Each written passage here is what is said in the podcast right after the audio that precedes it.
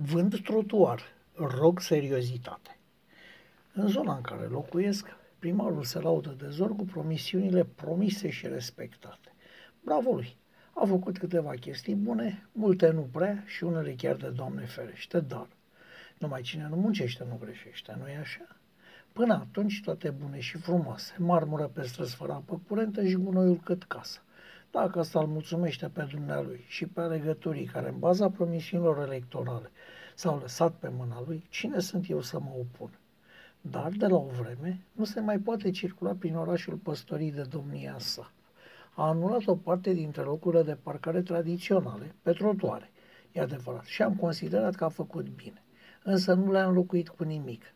Acum se parchează pe aleile pe care, pe vremuri, abia intră o cucoană cu mașina. Deja de câteva zile, unele își cheamă soții să preia automobilul, să-l strecoare pe sinuoasele cărări ale orașului cel plin de marmură. Interesant este că dacă unora le-a stricat tot cheful de sfințând parcările de pe trotuare, altora le-a închiriat câte o bucată de trotuar să o aibă neam de neamul lor amin. De ce s-a procedat așa, nimeni nu știe. De ce au fost desfințate locuri de parcare, repet, nu legale, dar tradiționale, fără a fi înlocuite?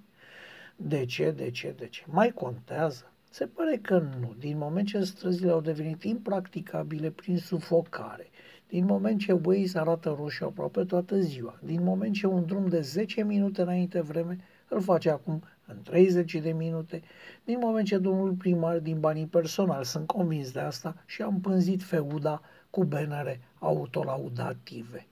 Același domn primar m-a proprietărit și pe mine cu o bucată de trotuar. Mă gândeam să-mi fac o casă de vacanță acolo, ori măcar o piscină, dar, cum n-am bani, vând jumătate din acel trotuar și cu finanțarea astfel obținută îmi împlinez visul. Dar ce? Primarul a făcut altfel. Asta întreabă un om de pe stradă.